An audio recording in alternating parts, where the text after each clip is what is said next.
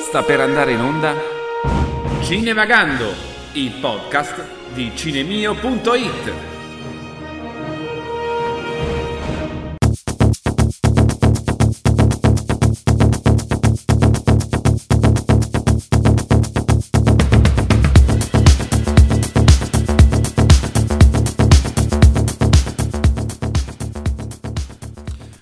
E benvenuti come ogni mese a Cinevagando, il podcast di cinemio.it.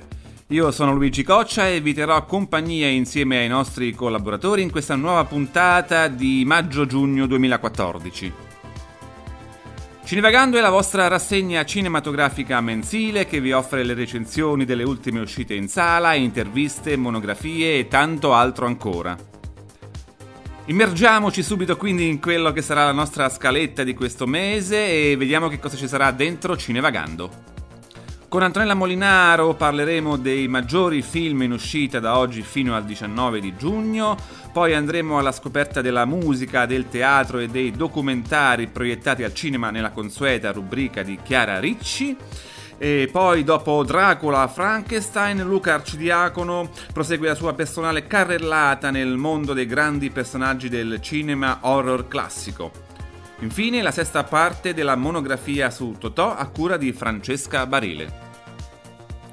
Come sempre, prima di iniziare, ecco le coordinate per scaricare il nostro podcast e interagire con noi.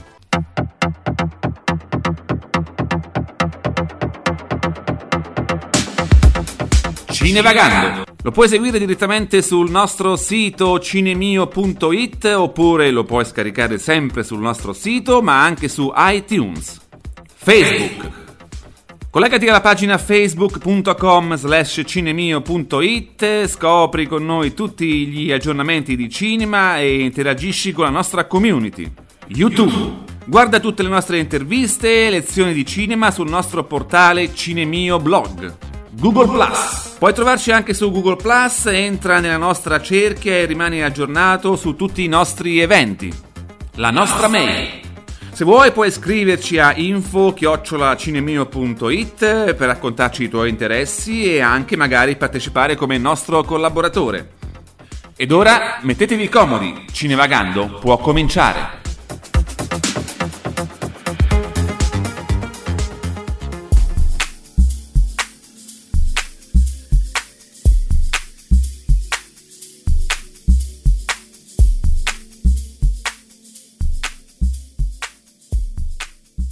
E iniziamo questo podcast come sempre con le recensioni dei film in uscita in questo mese e diamo quindi il benvenuto alla nostra Antonella Molinaro. Ciao Antonella. Ciao Luigi, ben ritrovati a tutti. Bene, iniziamo subito con le uscite proprio di questa settimana del 22 e iniziamo con l'ultimo film di Cronenberg. Sì, Maps to the Stars, che tra l'altro in concorso a Cannes. E vede un bel cast, devo dire. Troviamo nel cast Julianne Moore, Robert Pattinson e Mia Wasikowska. Tra l'altro Pattinson sembra sia diventato un po' l'attore feticcio di Cronenberg. La storia è abbastanza interessante, però diciamo sottolineiamo che questo è il primo film di Cronenberg girato negli USA ed è tratto da un romanzo dello sceneggiatore Bruce Wagner, che aveva già concepito il racconto come uno script, quindi già diciamo per un film. E il regista canadese tra l'altro torna a Cannes a 2 anni da Cosmopolis con un altro racconto su allucinazioni, malessere, e questo è Pattinson che anche questa volta se la vedrà con una donna più grande di lui, che in questo caso è Julianne Moore. Che altro? Julianne Moore tra l'altro in un'intervista ha anche detto di essere rimasta molto interessata, cioè di essere stata molto interessata a questo incontro con Pattinson, che vede come un attore abbastanza promettente. Bene, e veniamo invece a parlare del primo dei due film italiani in uscita, si chiama Cam Girl. Sì, questo lo sponsorizzo, questo film, non so in realtà in quante sale uscirà, però è un'opera prima di Mirca Viola e invito ad andare a vedere il trailer perché è davvero molto interessante. È una storia di ragazze che per guadagnare qualcosina mettono su dei, diciamo, un sito di sesso online, quindi anche come storia è abbastanza interessante. Lo segnalo perché sicuramente troverete fra qualche giorno su Cinemio sia la recensione del film che l'intervista a Mirca Viola che abbiamo incontrato, che è una nostra collaboratrice, una nuova collaboratrice di Cinemio, ha incontrato per noi. Bene, il secondo film di cui parliamo è Le Meraviglie. Sì, Le Meraviglie, anche questo, unico film italiano tra l'altro in concorso a Cannes. Alice Rohrwacher arriva a Cannes appunto con questo film nel quale troviamo non solo la storia molto, molto particolare, ma anche una Monica Bellucci in un ruolo veramente inedito e fiabesco. È una storia in un tempo abbastanza sospeso, non si sa in realtà in che tempo è ambientato, ed è una storia naturalistica perché c'è questa famiglia di apicoltori in un casale tra l'altro ai confini tra Umbria e Lazio, nel quale il padre, che è di origine tedesca, con le sue donne che sono la moglie e 4 figlie, lottano per la resistenza contro l'agricoltura di frodo. Alice Rohrwacher ha sottolineato in un'intervista che durante le riprese sono stati lì per tutto il tempo, quindi hanno dormito anche lì. Le ragazze di cui segnaliamo la sorprendente debuttante Maria Alexandra Lungu si sono immedesimate completamente nel loro ruolo. E poi c'è da sottolineare un sito che hanno creato, che è lemeraviglie.mymovies.it, nel quale si può viaggiare nel prima e dopo dei luoghi del film, ripercorrere scenografie, costumi, vedere video, insomma è abbastanza, è fatto molto bene il sito. È un film a basso budget e tra l'altro è la prima volta, questa è un'opera seconda di Alice Rohrwacher, che ricordiamo ha esordito con Corpo Celeste, ed è la prima volta che la sorella lavora con Alba, cioè che Alice lavora con Alba Rohrwacher, che è la sorella appunto, la sorella maggiore, e le fa fare appunto la moglie di questa, diciamo la mamma di questa famiglia che è protagonista del film. Bene, e torna anche Bryan Singer e tornano gli X-Men con un cast anche qui stellare. Sì, qui diciamo non c'è molto, perché su internet si trova di tutto e di più. Bryan Singer torna tra l'altro con gli X-Men dopo quasi 10 anni, perché nel 2006 è stato l'ultimo film. Lui mi sa che ha girato il primo e il secondo episodio degli X-Men.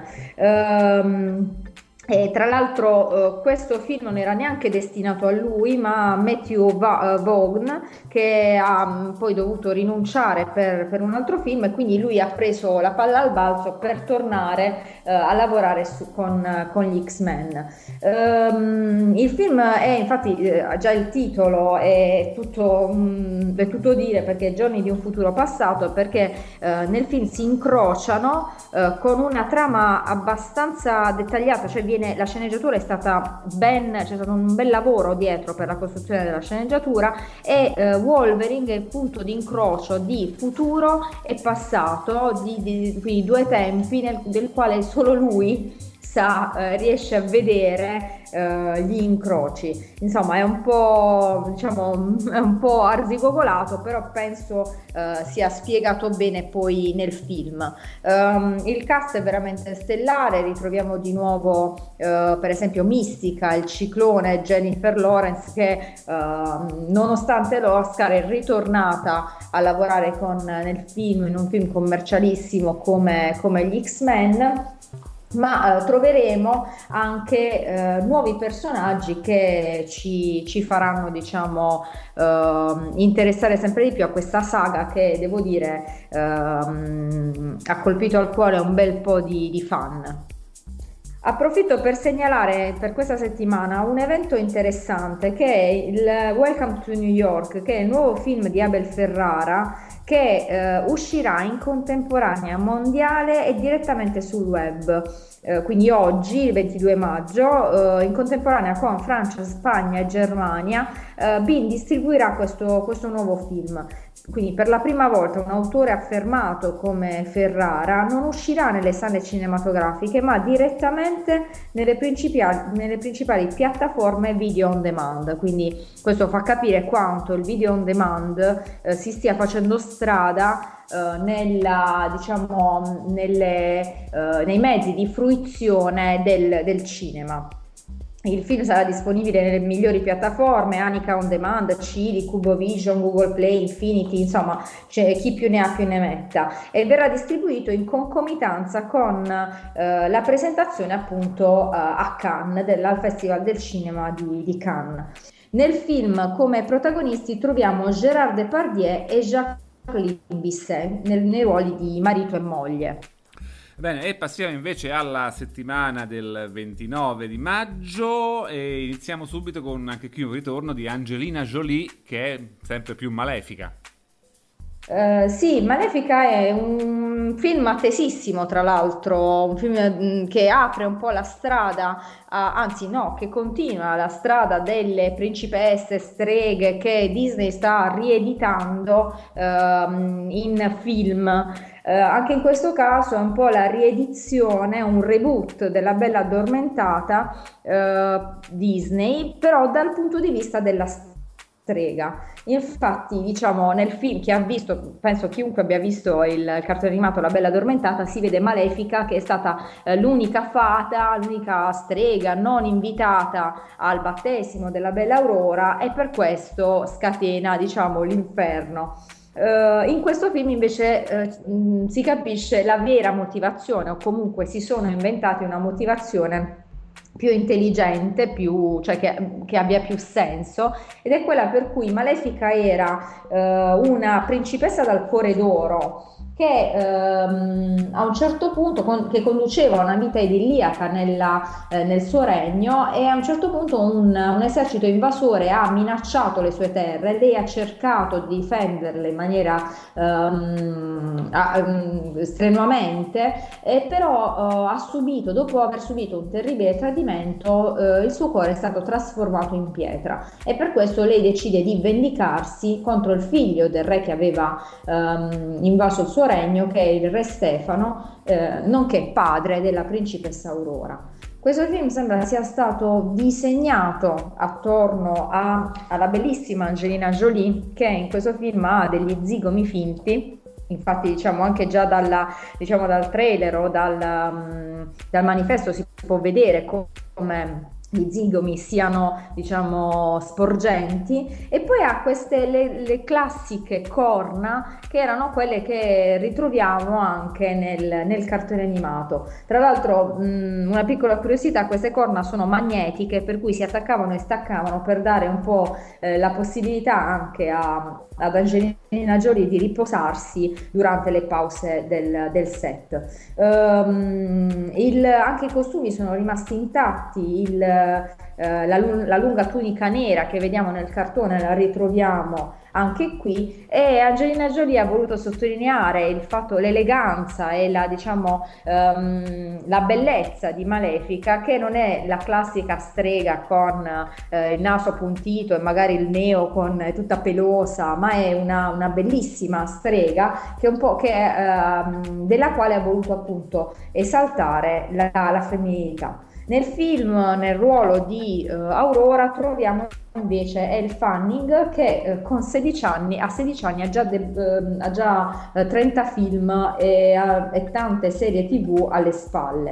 Ricordiamo che Elle Fanning è sorella della più famosa Dakota, però ha debuttato a soli 3 anni in Mi chiamo Sam, che è il film di Sean Penn, quel famoso film di Sean Penn. Nel film un'altra curiosità è che diciamo anche dietro la macchina da presa si sono fatti tanti nomi prima di arrivare a John Lee Hancock, che è Stromberg, che è uno scenografo al suo esordio, diciamo, come regista, che però è stato aiutato appunto da John Lee Hancock. Tra i vari nomi che si erano fatti c'era anche Brad Bird, che era il regista di Ratatouille tra l'altro, e anche Tim Burton, quindi diciamo c'erano vari nomi. Ultimissima curiosità sono i figli d'arte che vedremo nel film, e sono i figli di Angelina Jolie e Brad Pitt.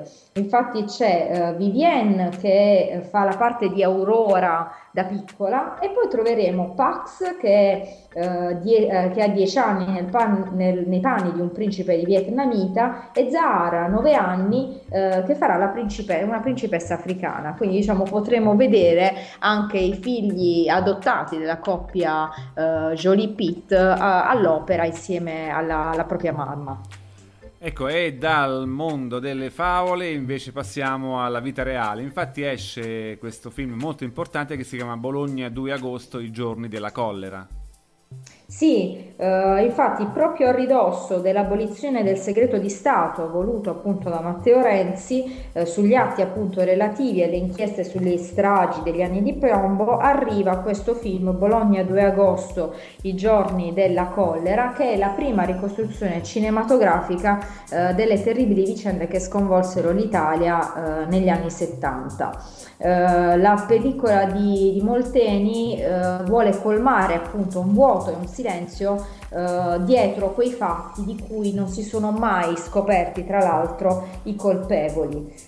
Quello che diciamo sottolinea Molteni è che in realtà non ha il suo film la presunzione di dare certe risposte, ma più che altro di fare delle domande, cioè come sia possibile che nessun indizio dagli anni 70 ad oggi sia mai trapelato, e come sia possibile che nel nostro paese i delitti più gravi, quelli che coinvolgono centinaia di cittadini, non vengano mai risolti. Quindi diciamo questo è l'obiettivo, e il film è, diciamo, ha un tema davvero importante per l'Italia, per cui io lo consiglierei vivamente.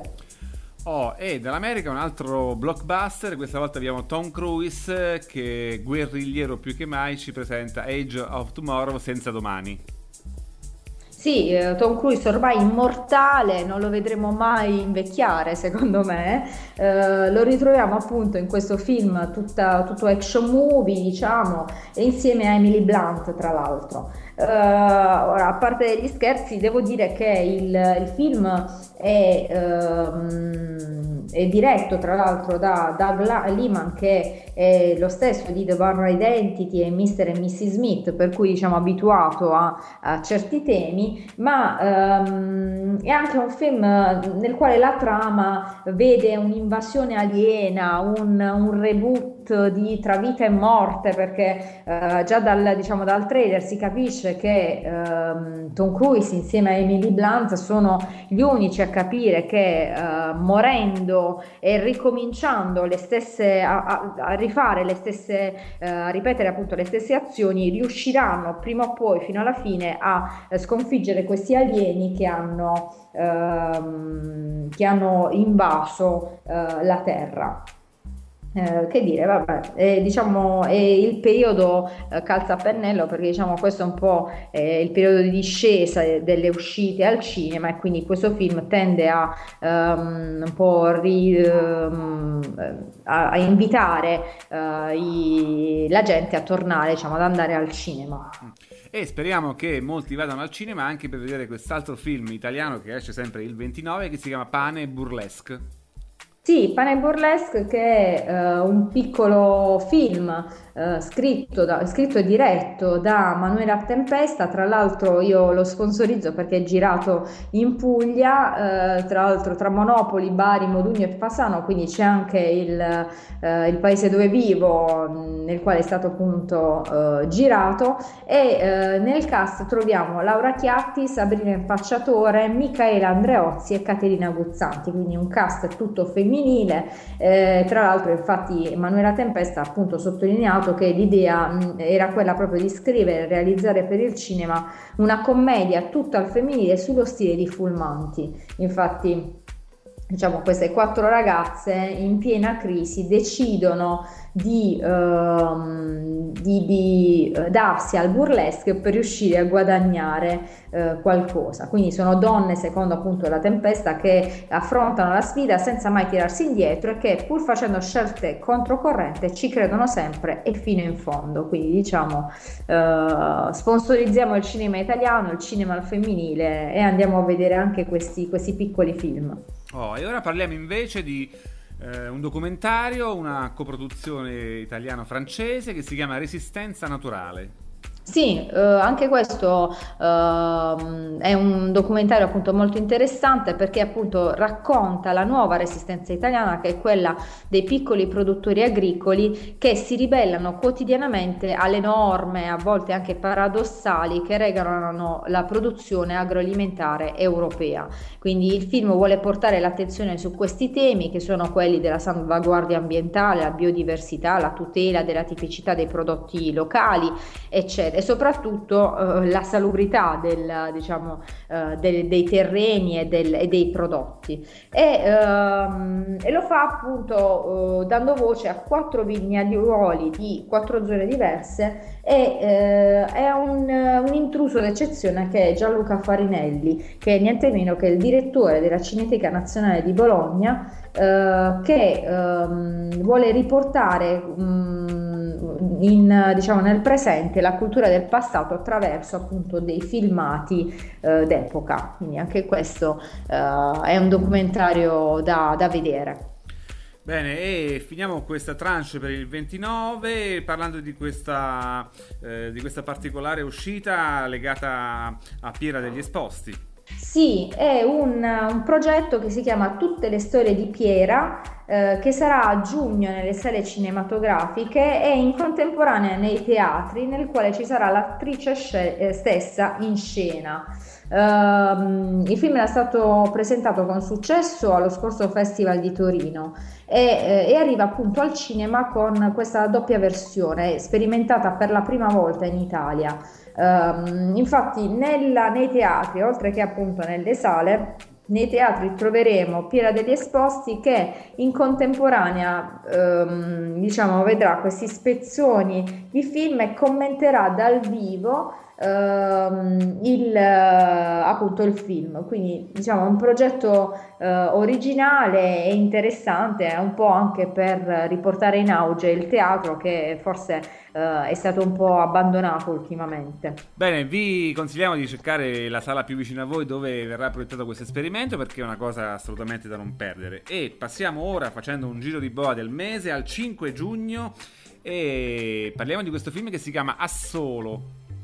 Sì, anche questa è un'opera prima del regista Massimo Piccolo, che è anche tra l'altro scrittore. È un film d'autore di questo appunto scrittore e regista, dopo un po' di anni passati anche lui a teatro. È un film dedicato alla musica, in particolare il protagonista è un sassofonista jazz alle prese con i fantasmi del passato. Il protagonista è Antonio De Matteo, che tra l'altro abbiamo visto anche nel cast di Buongiorno Notte o Bella Addormentata di Marco Bellocchio, e persino in Ocean's 12. E quindi la storia è molto particolare, perché c'è questo jazzista, appunto questo sassofonista jazz, che sta per entrare per iniziare appunto il suo spettacolo. A 50 minuti dall'inizio un suo amico gli chiede se la sua donna è in sala. In questa domanda si scatena appunto un po' l'inferno, nel senso che lui ripercuote come un lunghissimo déjà vu tutti i momenti del passato e presente appunto collegati alla sua donna. Dalla trama il film sembra appunto abbastanza interessante, quindi anche in questo caso sponsorizziamo il cinema italiano, soprattutto perché questo giovane, perché Antonio De Matteo è stato definito appunto una giovane promessa del panorama cinematografico nazionale. Bene, e altro film italiano, vista la sponsorizzazione, è Incompresa. Sì, Incompresa, che è il film di Asi Argento, anche questo presentato a Cannes, al Festival di Cannes, nella sezione Un certain regard. E, prima di tutto dobbiamo dire che in questo terzo film da regista Asia è al festival per la prima volta però come regista, anche se appunto Cannes lo conosce bene perché è stata più volte col padre Dario e nel 2007 fece anche Scandalo baciando un Rottweiler in Go Go Tales di Abel Ferrara, quindi l'abbiamo trovata anche in giuria una volta nel 2009. La storia in questo caso sembra un po' autobiografica perché la protagonista Cina è una bambina di 9 anni che figlia diciamo di due genitori che si sono conosciuti avendo delle precedenti famiglie. Infatti Cina ha due sorellastre, una di padre diciamo e una di madre, un po' come la storia appunto di Asi Argento, che è figlia di Dario Argento e l'attrice Daria Nicolodi, quindi l'autobiografismo appunto sta proprio in questo. Che altro dire? Questa bimba appunto si ritrova a dover, quando i genitori si separano, a dover un po' fare la spola tra mamma e papà, con questa valigetta rosa e la gabbia col gatto, e sfiorerà anche la tragedia senza però rinunciare alla sua innocenza. Segnaliamo che in un diciamo ruolo abbastanza inedito per lui troviamo nel cast Gabriel Garco oltre a Gianmarco Tognazzi, per cui, e poi troviamo anche come protagonista Asi Argento, quindi non solo come regista. Quindi sono curiosa di vedere Gabriel Garco finalmente in un ruolo diverso dai soliti che ha sempre interpretato. E ora ci spostiamo in Francia per Tutta colpa del vulcano. Sì, io questo diciamo credo che lo vedrò perché Denis Boone e Valérie Bonneton mi piacciono molto, è un film che mi interessa molto e diciamo anche il tema è abbastanza simpatico. Infatti non so se ricordate l'eruzione del vulcano Eyjafjallajökull, insomma quel vulcano che eruttò e bloccò mezza Europa e quindi diciamo fu un duro colpo per tutti, anche per i protagonisti che sono Hélène e Valérie, che devono arrivare nel piccolo villaggio della Grecia per il matrimonio della loro figlia, ma loro sono divorziati e nutrono un odio reciproco, per cui saranno costretti a intraprendere il viaggio insieme, quindi diciamo ne succederanno sicuramente delle belle. Bene, ora parliamo invece di un altro film, anche questo politico, perché narra un po' la storia e ci racconta un po' la vita del leader sindacale Lech Wałęsa. Sì, il film anche questo ha una trama abbastanza particolare. Infatti inizia con la visita, quindi a parte che è una biografia, e inizia con la visita di Oriana Fallaci appunto nell'appartamento del protagonista, con lo scopo appunto di intervistare quello che sarà il futuro premio Nobel, e da questa intervista nasce la storia appunto, la storia biografica che parte dal 1970 e vuole appunto far emergere l'indole di un uomo dotato di un grande carisma e di un eccezionale fiuto politico, ma che è diventato tra l'altro il leader leggendario del movimento di Solidarnosc, sì. E questo appunto, quest'uomo non solo politico ma anche che teneva tantissimo alla propria famiglia, quindi è un film interessante che sicuramente vale la pena andare a vedere. Tra l'altro il film era anche fuori concorso nella passata edizione del Festival di Venezia. E ci apprestiamo a parlare di un film che esce il 12 di giugno e si chiama Rompicapo a New York.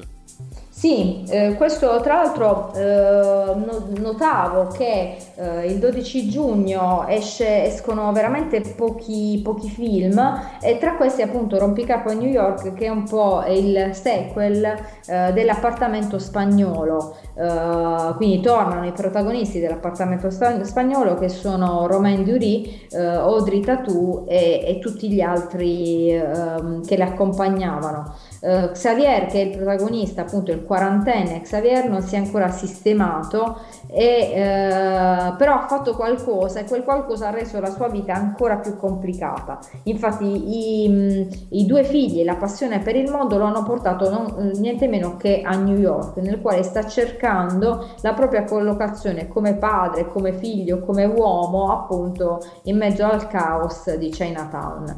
Quindi diciamo tanti temi: separazioni, genitori gay, famiglie in affido, immigrazione, lavoro nero, globalizzazione. Di tutto questo si parla in questo film, che è sicuramente nevrotico e disordinato, proprio come New York. Ecco, prima di terminare, so che volevi parlare di questa pellicola che si chiama Controra. Sì, voglio parlare di Controra, che danno in uscita il 5 giugno, ora non so perché in realtà tra le uscite non l'ho trovato, spero che appunto l'uscita sia questa, e ne volevo parlare perché è l'opera prima di Rossella De Venuto, ed è particolare perché è tra l'altro un film girato, ambientato tra la Puglia, l'Alto Adige e Dublino, quindi un bel incastro, diciamo, di location. La storia tra l'altro attinge la tradizione pugliese, quella del sud Italia, e rimanda appunto alla tradizione popolare della Controra, che è quel momento, appunto secondo le tradizioni del sud Italia, quel momento della giornata dove il sole è allo zenit ed è caratterizzato da una totale assenza di ombre, in cui appunto accadono eventi prodigiosi e creature umane si manifestano, creature fantastiche si manifestano agli umani. Appunto Rossella De Venuto ha voluto parlare di questo film sfruttando, diciamo, questa tradizione popolare della Controra per analizzare la famiglia italiana del sud.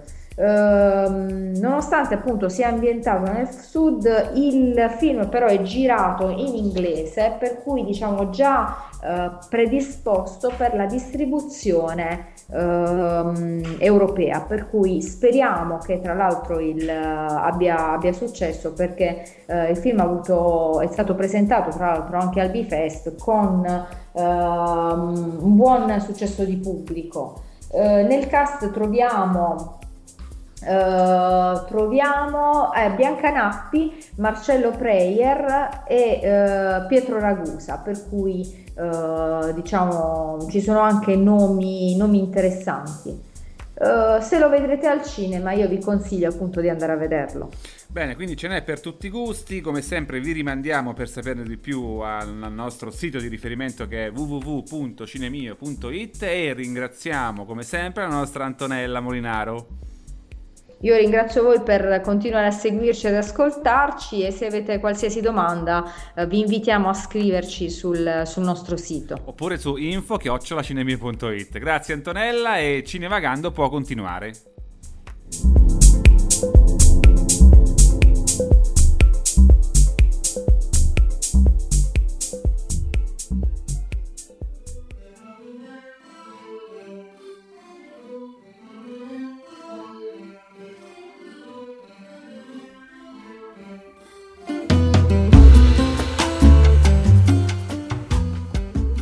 Siamo in collegamento come sempre con la nostra Chiara Ricci. Ciao Chiara. Ciao Luis, e ben trovati a tutti gli ascoltatori del podcast. Allora, con Chiara andiamo alla scoperta delle pellicole particolari che riguardano concerti, musica, teatro e quant'altro che vengono proiettate nelle sale cinematografiche. Io direi subito di iniziare, Chiara, con questo film musicale dedicato ai Beatles. Ebbene sì, perché torna in sala un film del 1964, è una produzione inglese, ed è un film di Richard Lester con niente poco di meno che John Lennon, Paul McCartney, Ringo Starr, George Harrison e Rob Ray. Si parla proprio dei Beatles, e si parla di Film Tutti per Uno. La trama è questa: dopo essere sfuggiti all'assalto dei fan, i Beatles devono fare i conti con una serie di inconvenienti che mettono a dura prova la loro pazienza. A Londra, prima dell'importante audizione che avrebbero dovuto registrare, vengono quasi intrappolati in un albergo.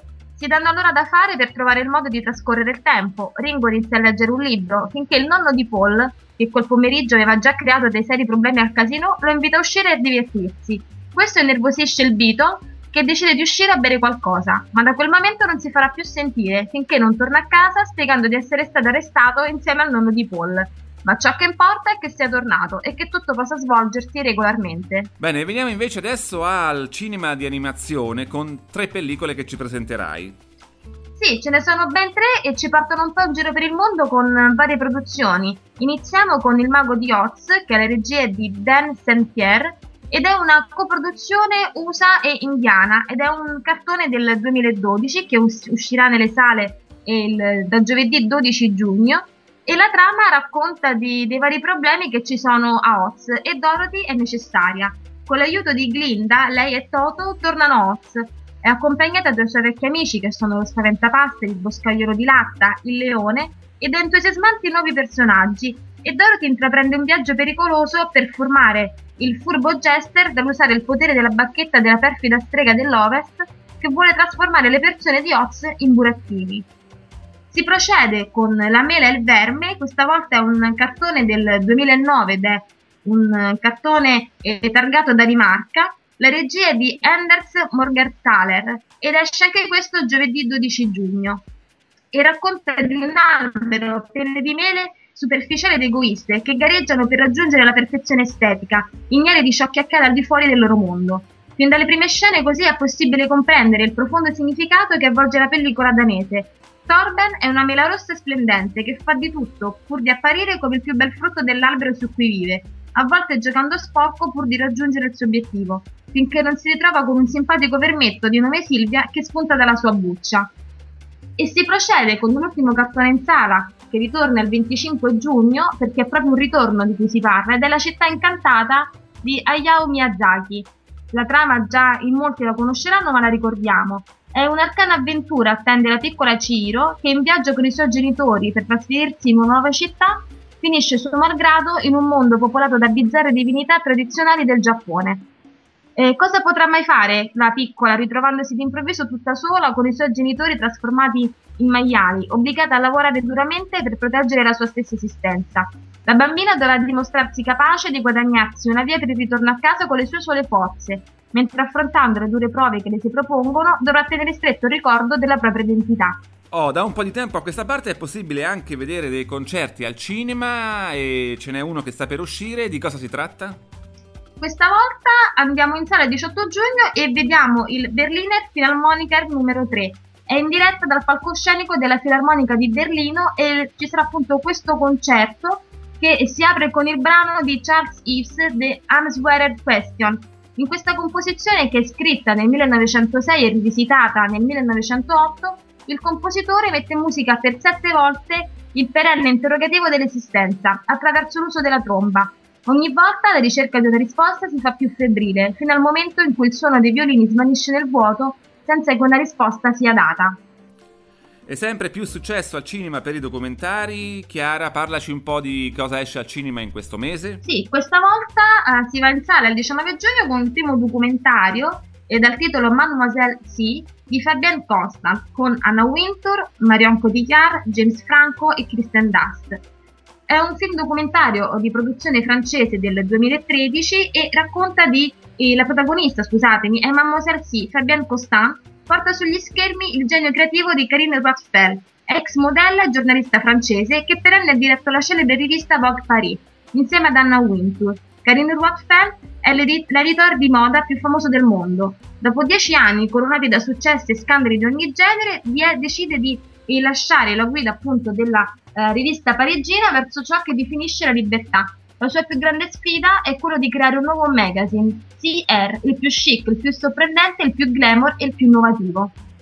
Mentre il secondo documentario ha una firma canadese, perché appunto è un prodotto realizzato in Canada, e si intitola Stories We Tell. La regia è di Sarah Polley e uscirà nelle sale il 26 giugno.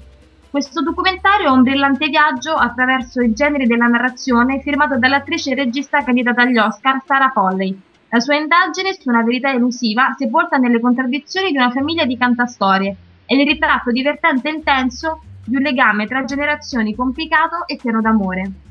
E diamo spazio anche al teatro, al cinema, perché esce Reliar. Martedì 24 giugno il cinema ci riserva con il National Theatre Live il Re Lear con la regia di Sam Mendes.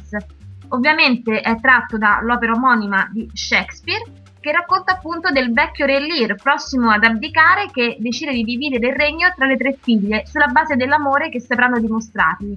Le prime due gli offrono altisonanti dichiarazioni di affetto, mentre la preferita racconta con estrema sincerità e senza falsa enfasi il suo amore. Irritato, Lear la repudia. Si renderà però ben presto conto del suo errore, come racconta lo stesso premio Oscar Sam Mendes, che torna così al National Theatre di Londra per dirigere Simon Russell Beale nella celebre tragedia. Oh, e infine parliamo di una pellicola autobiografica.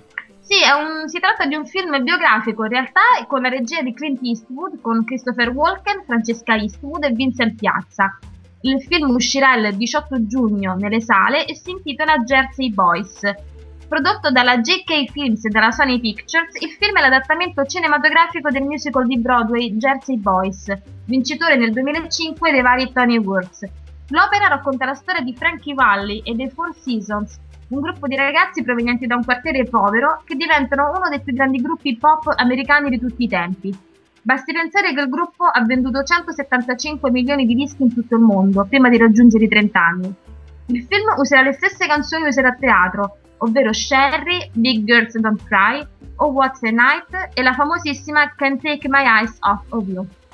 Bene, noi ti ringraziamo Chiara per la tua rubrica mensile, ci risentiamo al prossimo podcast, un saluto per i nostri amici.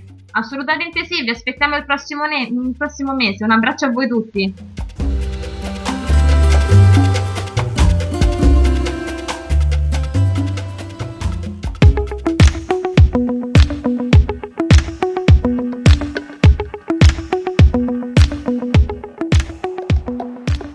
Ci colleghiamo adesso invece con Luca Arcidiacono, che prosegue la sua personale carrellata nel mondo del cinema horror classico e dei personaggi. Questa volta ci parla dell'Uomo Lupo. Ciao Luigi e ciao a tutti voi ascoltatori del podcast di CineMio. Quest'oggi voglio iniziare così. Anche l'uomo che ha pure il suo cuore ed ogni giorno si raccoglie in preghiera può diventar lupo se fiorisce l'aconito e la luna piena splende la sera. Questa è una frase tratta da un film che a sua volta fa parte di una saga che segue sicuramente al terzo posto dopo quella di Frankenstein e di Dracula di cui già vi ho parlato negli scorsi mesi. Parliamo del licantropo, dell'uomo lupo. L'uomo lupo nasce ufficiosamente sempre diciamo in America nel 1913 in un cortometraggio muto purtroppo perso, The Werewolf, ma ufficialmente arriva sempre grazie alla Universal, che aveva scoperto Frankenstein, Dracula ed altri, nel 1935. Dopo una lunga sessione di sceneggiatura arriva Il segreto del Tibet, un film che dura circa un'ora e un quarto, che ha per protagonista Henry Hull, che ai tempi era una grande star di Hollywood, molto conosciuta anche sui palchi di Broadway, e in questo film, che rimane un cult più che altro per gli affezionati, per i conoscitori diciamo del genere, del personaggio, è un film non del tutto funzionante, soprattutto per quanto riguarda la scoperta di questa nuova icona dell'horror. In teoria il regista Stuart Walker, che poco altro aveva fatto prima, voleva in un certo senso imitare la grandezza inevitabile e inarrivabile di James Whale, di Todd Browning, e quindi riproporre quel tipo di film, quella fotografia, quella costruzione anche narrativa. Il problema è che non ci riesce, il film riesce a metà perché è un film molto filosofico, anche per quanto riguarda in materia più prettamente scientifica, nel cercare di capire, scoprire come si arriva a questo essere, se ci sono dei metodi per risolvere, tra virgolette, questa malattia che è la licantropia.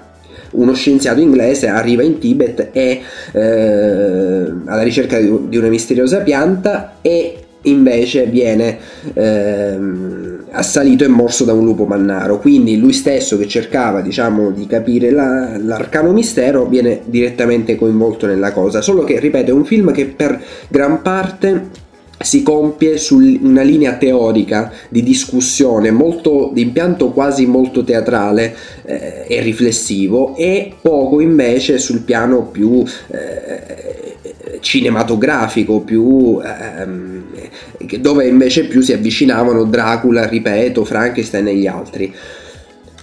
Questo fu un problema. Il film non fu diciamo particolarmente un flop, però è un film che non convinse del tutto. Alla fine degli anni 30 arrivarono nuovi sceneggiatori, soprattutto Kurt Siodmak dalla Germania nazista, fuggì ad Hollywood come migliaia altri, ricordiamo solo Fritz Lang un po' di tempo prima, e scrisse una nuova sceneggiatura basandosi anche sul film Il segreto del Tibet, e ne uscì L'uomo lupo, Wolfman, che invece è un vero e proprio cult, che sicuramente è il film per antonomasia che rappresenta questo personaggio, diversamente da Frankenstein e Dracula, che forse in alcuni casi possono anche avere un fascino più particolarmente immortale, se vogliamo, se mi passate il termine.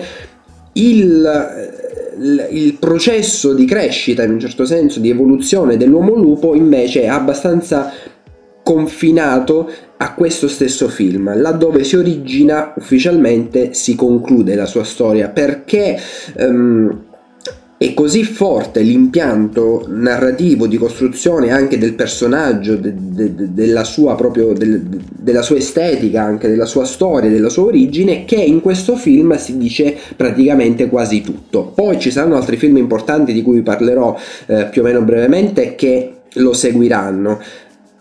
Però L'Uomo Lupo del 1941, diretto da George Wagner e soprattutto interpretato da Lon Chaney Jr., figlio del Lon Chaney che fece Il fantasma dell'opera nel 1925, sempre per la Universal, è un caposaldo del genere horror.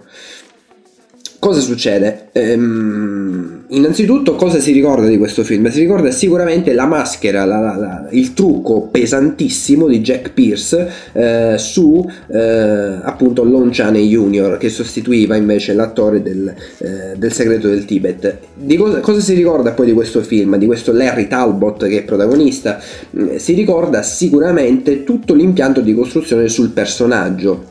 Sicuramente c'è un impianto anche stilisticamente più tardogotico, sicuramente c'è anche un riferimento forte alla religione ebraica, la stella a 5 punte che compare sulla mano delle vittime dell'uomo lupo, e appunto la frase che vi ho citato prima è all'interno di questo film.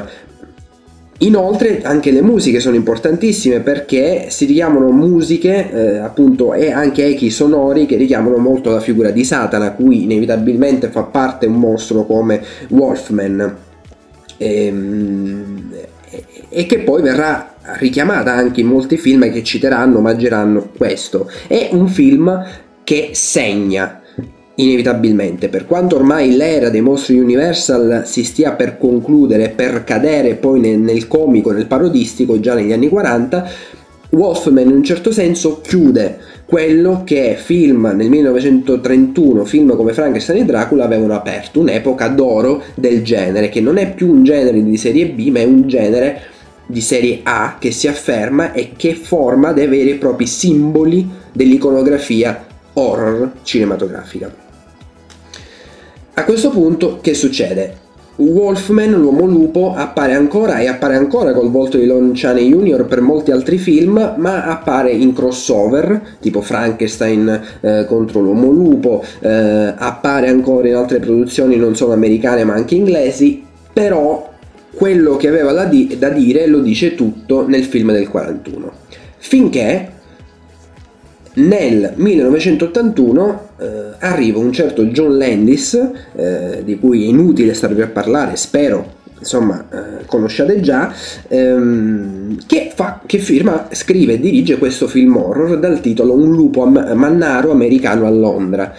Diciamo che al di là di quello di cui vi parlerò adesso, che è appunto la figura dell'uomo lupo in sé, la forza, l'essere cult di questo film, quasi in un certo senso un capolavoro, è l'anima nera che vive nel film, oltre al premio Oscar miglior trucco per Rick Baker, fantastico, e la costruzione narrativa, oltre sicuramente a tutta l'anima di critica sociale e politica insita già di per sé nel titolo, un lupo mannaro americano a Londra. Capite bene che la costruzione del film, scritta appunto dallo stesso John Landis, assolutamente americano, è una costruzione invece volutamente grottesca e che riprende quelli che sono i sistemi di comici tipici presi dallo humor inglese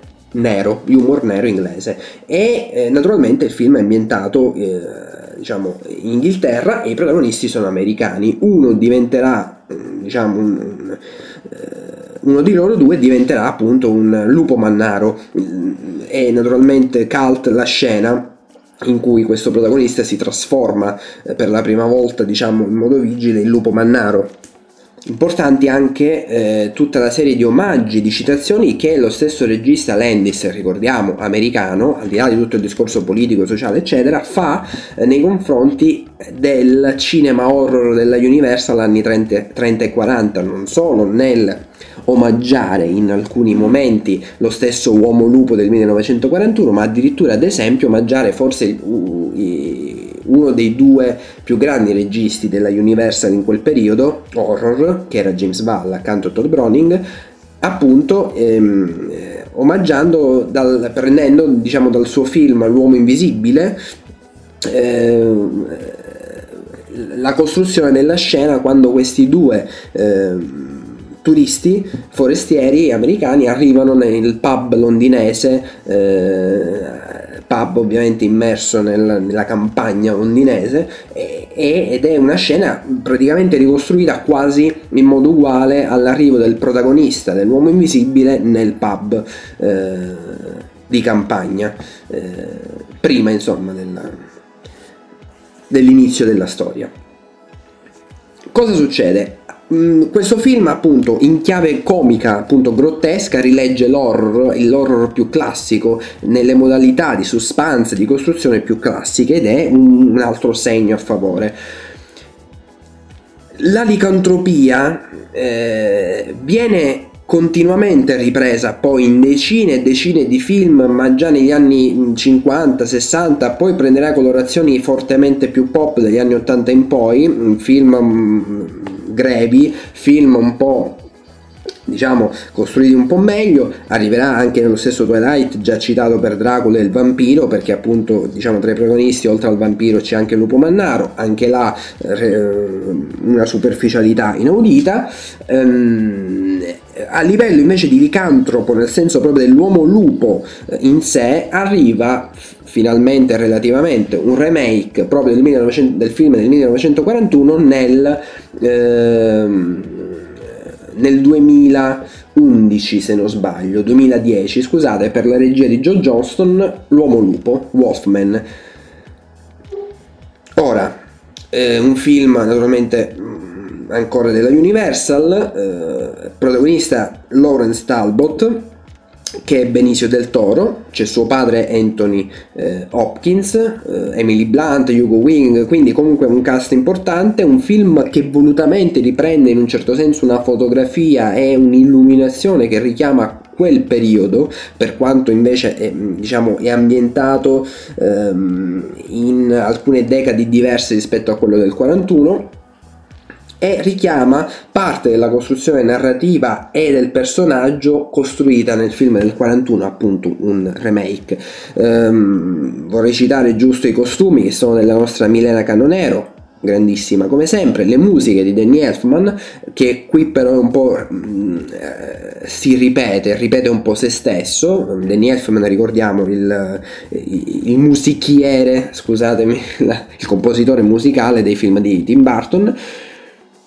Però ricordiamo poco altro in realtà, perché il film è ricchissimo di effetti visivi, di effetti digitali, però tiene relativamente, e soprattutto diciamo sa copiare ma non sa imprimere una propria personalità al film. Di questo ci colpa anche una produzione relativamente stabile, anche se lunga, e un copione che è stato così tanto rivisto che alla fine, insomma, un film di cui non se ne sentiva il bisogno. Diciamo, ripeto, L'Uomo Lupo del 1941, e ci voglio mettere anche Il Segreto del Tibet, che è il prequel assolutamente, hanno in un certo senso aperto e chiuso qualcosa che adesso può essere ripresa solo per un gioco goliardico e per riprendere un personaggio che comunque è un'icona, però tutto quello che c'era da dire su questo personaggio è stato detto già in quei due film. Si possono fare remake, si possono fare reboot, possiamo fare tutto quello che vogliamo, però questo personaggio in un certo senso anche fortunatamente riesce a vivere all'interno di quelle due pellicole immortali, soprattutto, ripeto, chiaramente Wolfman del 1941, dove tra l'altro non tra i protagonisti c'è Bela Lugosi, il Dracula del 31. Una positiva che in un certo senso aggiunge, approfondisce e attualizza forse anche il film di John Johnston, l'ultimo appunto del 2010, The Wolfman, è il discorso della licantropia clinica. Cos'è la licantropia clinica? È una sindrome psichiatrica che praticamente induce chi ne è affetto a credere di potersi trasformare in un animale e costringe in un certo senso le persone ad assomigliare all'animale, spesso un lupo appunto, licantropia, e è legata anche a molti assassini, serial killer, che psicopatici, che in un certo senso poi andavano a mordere, a mangiare le proprie vittime, parti del corpo, addirittura il cuore. Quindi in un certo senso, all'interno di un contesto volutamente chiaramente fantasy, horror, ambientato appunto nel tardo XIX secolo, riesce comunque questo copione relativamente povero a incidere un po', iniziare a inserire un discorso che amplia pian piano le prospettive, le attualizza rispetto a tutti i discorsi di leggenda, di miti legati alla Satra, all'ebraismo che faceva il film del 41. E questa forse è una cosa positiva che si potrebbe un giorno in futuro magari portare avanti, però sicuramente il film del 2010 rimane un divertimento, niente di più. Il film del 41 è anche azione, è anche suspense, è anche horror allo stato puro, perché siamo dentro una grande casa di produzione, però è anche storia, è anche approfondimento di un personaggio diventata forse nel più breve tempo possibile, ancora meno rispetto a Frankenstein e Dracula, un'icona immortale del cinema horror. Ti saluto Luigi e al prossimo mese. Ciao a tutti.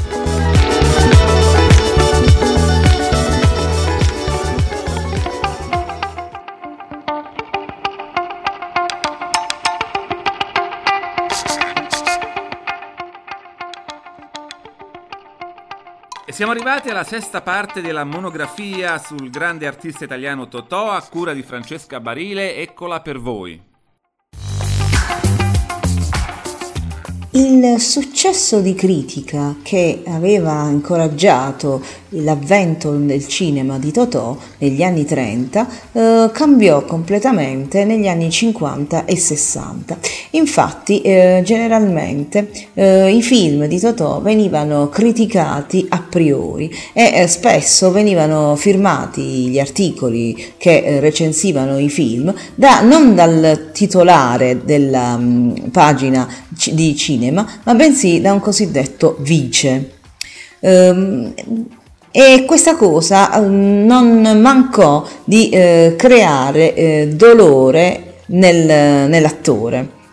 Tuttavia fu proprio negli anni 50 che l'attore ottenne un grandissimo successo, tentando la strada neorealista con Guardie e ladri ottenne un nastro d'argento, poi si lanciò anche in pellicole di soggetti pirandelliani. Un esempio è La patente, diretta da Luigi Zampa, o L'uomo, la bestia e la virtù.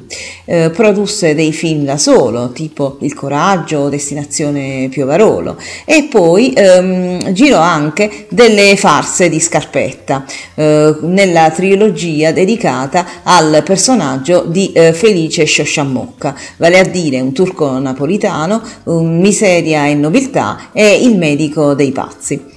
Nel 1958 Totò prese parte in un cameo al film I soliti ignoti con Monicelli, nel quale lui in un certo senso fa una sorta di passaggio di consegna fra la sua comicità teatrale e il filone della commedia all'italiana. Nel 56 però i suoi successi vengono funestati da una malattia agli occhi che lo costringe praticamente a ritirarsi per sempre dalla rivista teatrale. Le sue condizioni di salute crollarono e nonostante questo però l'attore decise di continuare a lavorare al cinema, anche se i registi non si fidavano più di farlo lavorare da solo e quindi gli contrapponevano delle celebri spalle, fra le quali appunto Peppino De Filippo, Nino Taranto, Erminio Macario. In più in questi film c'erano sempre delle storielle d'amore e oppure c'erano anche degli artisti nascenti, un esempio Johnny Dorelli o Fred Buscaglione, o ancora verso il declinare della carriera la giovanissima Rita Pavone. L'attore ebbe una vista veramente molto ridotta ed era sempre costretto ad indossare degli occhiali scuri che toglieva esclusivamente quando doveva recitare. Nel frattempo egli si dedicava anche ai suoi hobby, come ad esempio comporre canzoni o scrivere poesie. La più celebre poesia da lui composta è senza dubbio la Alivella, che parla della morte, che è vista come annullamento delle differenze sociali avvenute in vita. Il discorso della differenza tra nobili e miseri è sempre stato un pallino dell'attore, il quale pur avendo voluto fortemente ottenere la paternità da parte del padre che non lo aveva riconosciuto, nonché il titolo nobiliare, era comunque molto legato alla sua vita precedente fatta di stenti e di miserie.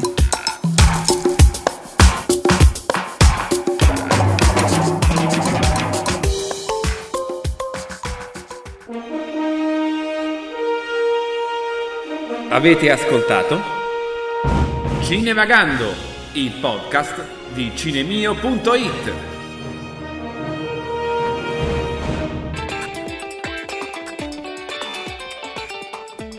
Finisce qui Cinevagando di maggio e giugno 2014, noi vi diamo appuntamento alla prossima puntata che uscirà il 19 di giugno, il penultimo giovedì del mese. Vi lascio come sempre alla frase cinematografica del mese che dice: beh, potrei essere più preciso nelle promesse se già fin da ora non mi dessi tanto da fare per mantenerle. Orson Welles, candidato alle elezioni in Quarto potere. Buon cinema a tutti!